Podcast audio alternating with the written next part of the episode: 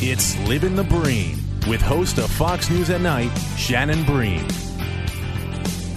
All right, gang, we have a special treat for you on this week's Livin' the Bream. We are going to talk to a real-life cowboy, his psychologist wife, about this new book that they have written together. And it is going to stir up some controversy. It's going to stir up some thought-provoking conversations.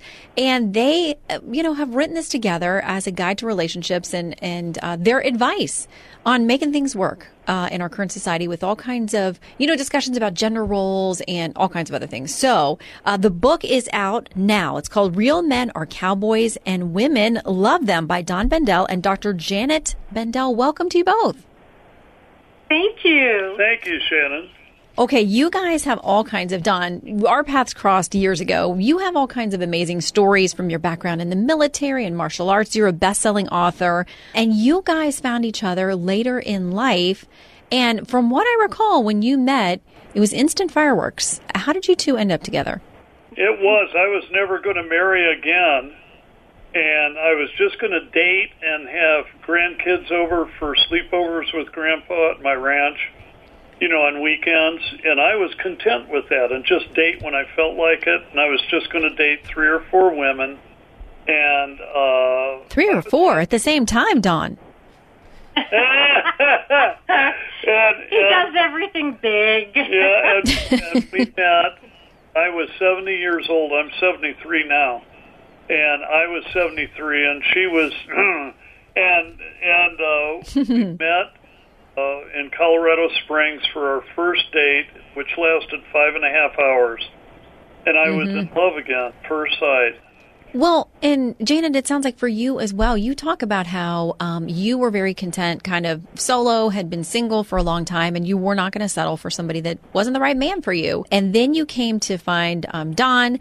He was the right mix for you. And you talk about this, you, the two of you, in your book about what it is to be a real man. Because we have these conversations about toxic masculinity, and that that's a topic that we've talked about on the podcast before, too, that, that men are seen as overbearing, dysfunctional, sexually compulsive, intimidating, all the things you outline in your book. And you say, you yeah. guys partially yeah. wrote this book to make sure that that's what people don't associate with manhood.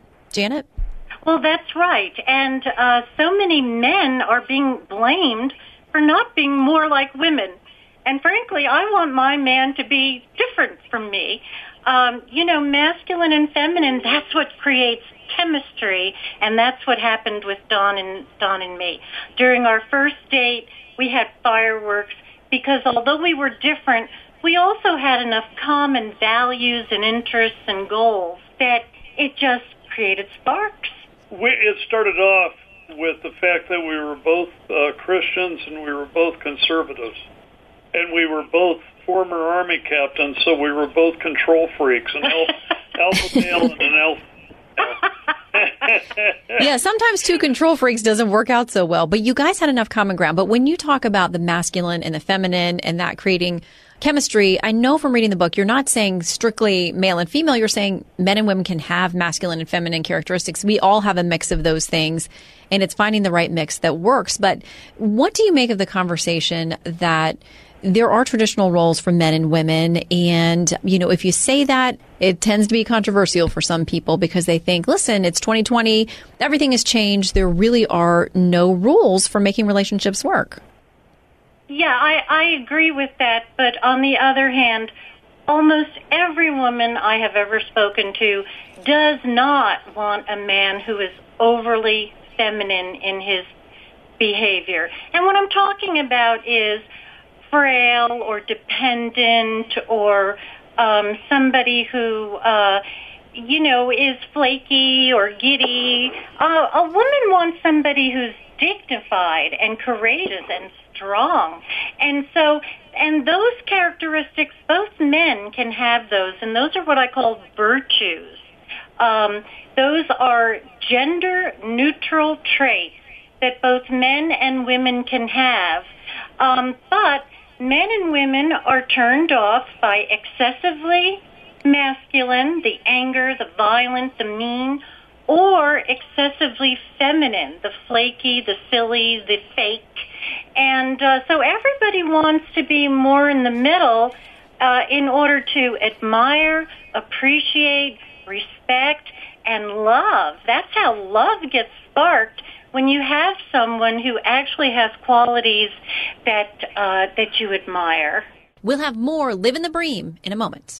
This show is sponsored by BetterHelp. What's the first thing you do if you had an extra hour in your day? Go for a run, take a nap, read a book, show up for a friend? A lot of us spend our lives wishing we had more time. The question is, time for what? If time was unlimited, how would you use it? The best way to squeeze that special thing into your schedule is to know what's important to you and make it a priority. Therapy can help you find what matters to you, so you can do more of it. Therapy is helpful for learning positive coping skills and how to set boundaries. It empowers you to be the best version of yourself. It isn't just for those who've experienced major trauma. If you're thinking of starting therapy, give BetterHelp a try. It's entirely online, designed to be convenient, flexible, and suited to your schedule. Just fill out a brief questionnaire to get matched with a licensed therapist and switch therapists anytime for no additional charge. Learn to make time for what makes you happy with BetterHelp. Visit BetterHelp.com slash Bream today to get ten percent off your first month. That's BetterHelp, H-E-L-P dot com slash Bream. And you talk about the character traits of somebody that is a good man as faith, decisiveness, integrity, fairness, courage, boldness, trustworthiness, leadership, respect, accountability, strength, dignity, and happiness. And you talk about those things in the book, but you say it's a bonus to have humor as well. And I will say, I, I do think humor goes a long way. My husband, though, does not always think I'm funny. I try. We have different senses of humor, but that's always nice when that My connects too. My husband doesn't always think I'm funny, but I'll tell you what, Don is very funny, and he just carries that with him from the minute he wakes up to the minute he goes to bed. He's funny, he's humorous, and he's in good, optimistic spirits. And how, how wonderful it is for me to be with someone who is so uh, nice to be around. So uh, it's, there's a lot of pleasure there, and he creates a lot of happiness. Don is very, very funny. Well, well, and Don, you talk about your code of the West as well, about the way that men should treat women, about anger management, about the way to be uh, a man in today's society. Well, I, I came up with uh, uh, the code of the West for myself years ago.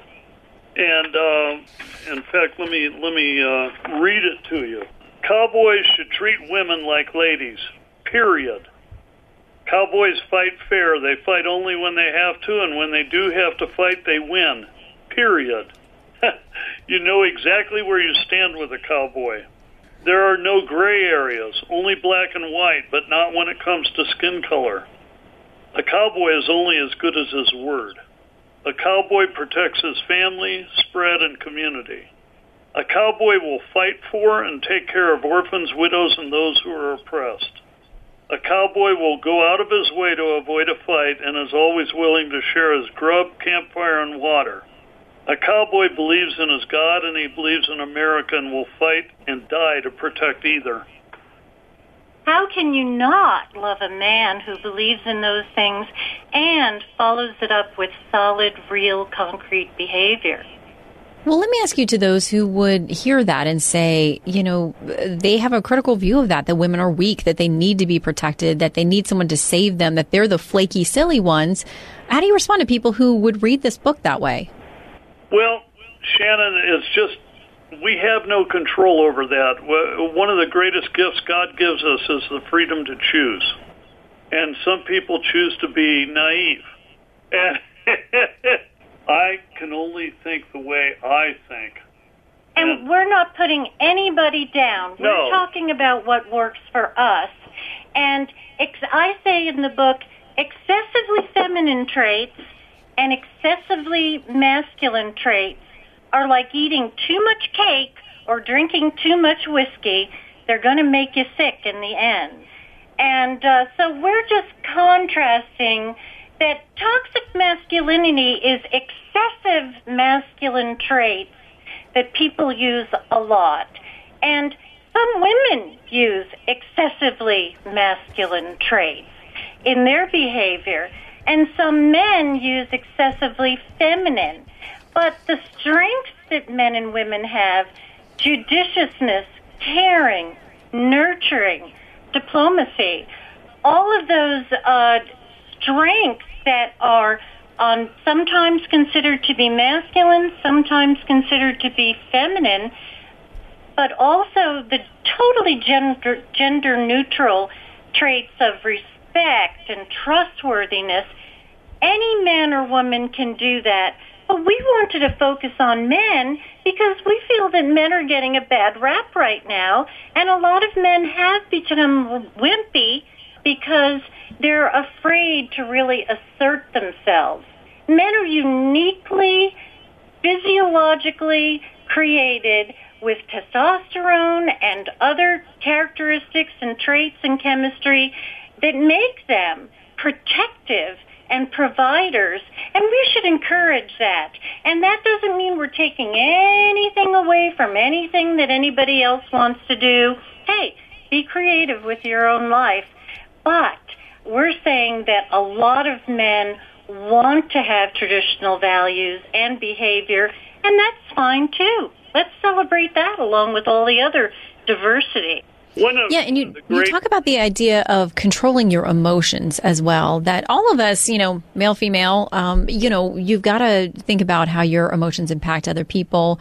Uh, and that's one of the criticisms that we hear with toxic masculinity, with, you know, anger or rage or, um, you know, bullying, those kinds of things. So talk about that, this issue of controlling your emotions.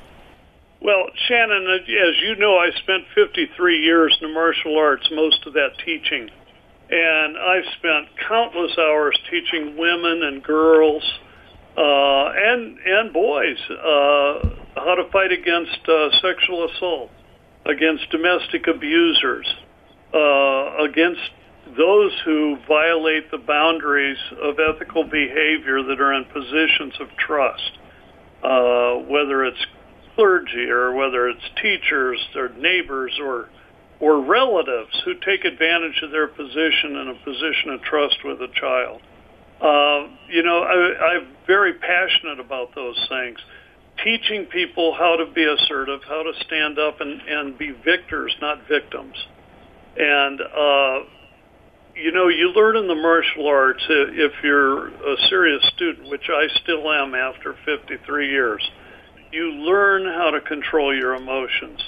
Black belts cannot afford to get in a fight because somebody starts calling them names, nor can professional boxers or mixed martial artists. You go to jail. It's like attacking somebody with a gun uh, needlessly. So you learn to control your emotions. You have to. And in civilized society, we need to learn to stick to societal mores uh, of civilized behavior and realize there's consequences, which a lot of young people have not learned these days. Uh, there's consequences for our actions, and if you're going to disagree, it's like I, my little joke a little while ago about politics. I, you know, I have children that are that are opposite from me politically.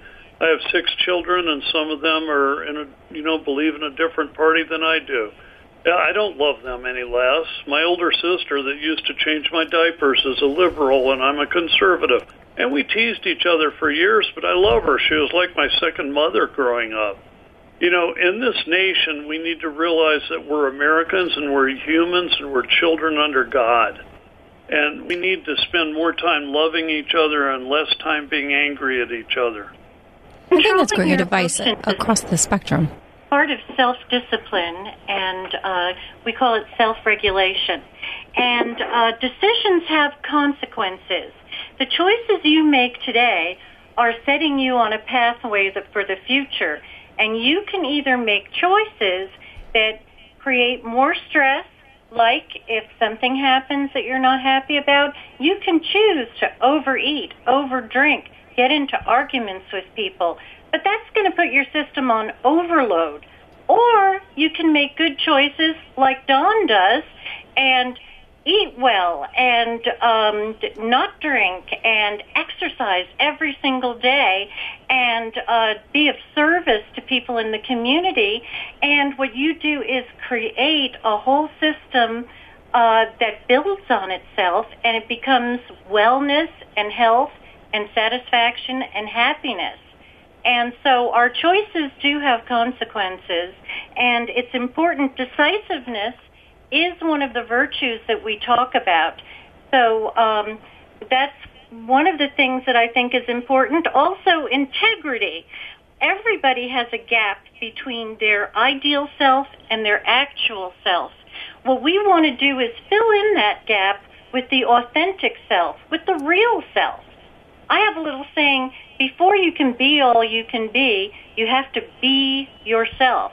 And we want to fill that with the right stuff, with healthy stuff, with the kinds of things that are going to create rather than destroy. The, the other important thing I think about this book, Shannon, as you know, is is a, a memoir, and and then Janet comments as a doctor of social psychology on the aspects of, of uh, the behavior of men from that point of view. But in the memoir, I don't just, I talk about a lot of the bad decisions I made over the years. You know, I, as you also know, I've been a recovering sober alcoholic for fifty-one years and been involved in twelve-step programs, which I highly recommend for everybody, even if you don't have a drinking or drug problem. They're just great programs, and and they're free, such as Al-Anon and, and A A and N A and so on. And I just highly recommend them, and, and I uh, just have very strong feelings about things like that. And, and I talk about uh, I had a very nasty childhood, and, and uh, I've been married a number of times. Janet is number twenty-five or twenty-six. You've lost count. She's number, number five. Number five. And, and you, of course, uh, you know, I lost uh, my wife, Shirley, of thirty-three years, and And you and some of your coworkers prayed for her when she was fighting against leukemia. And uh, you and your husband sent the most beautiful flower arrangement to her funeral of anybody. But, uh, you know, it's it's like the title of your book, you know, Finding the Bright Side. You gotta you gotta just keep uh, putting one foot in front of the other, no matter what's thrown at you in life. I talk about a fight over my three children from my first marriage and a nasty divorce. And uh, I talk about the mistakes I've made in life, too, not uh, just the successes that I've had, because success in life is a series of failures piled on top of each other. Yeah, and you all talk about, it's, yeah, I think it's important to be vulnerable and honest about where we've gotten things right or wrong and where we've tried to make things right. And you talk about in the book, too, that you can take action and change your life or change your path if you don't feel good about where you are in relationships or life or career or anything else. And that's an encouraging message that we all, you know, need to hear. I think that there are ways to improve ourselves and to break bad habits and to try to move in, the, in a positive direction moving forward. The book is Real Men Are Cowboys and Women Love Them. Don Bendell and Doctor Janet Bendell write this together, um, series of stories and clinical advice and all kinds of things, and it is out now. Thank you guys for stopping in on Livin' the Bream. It's great to have you. Thank you so much, Shannon. Thanks, Shannon, and keep your show going. We love it. I'll see you tonight. God bless you guys.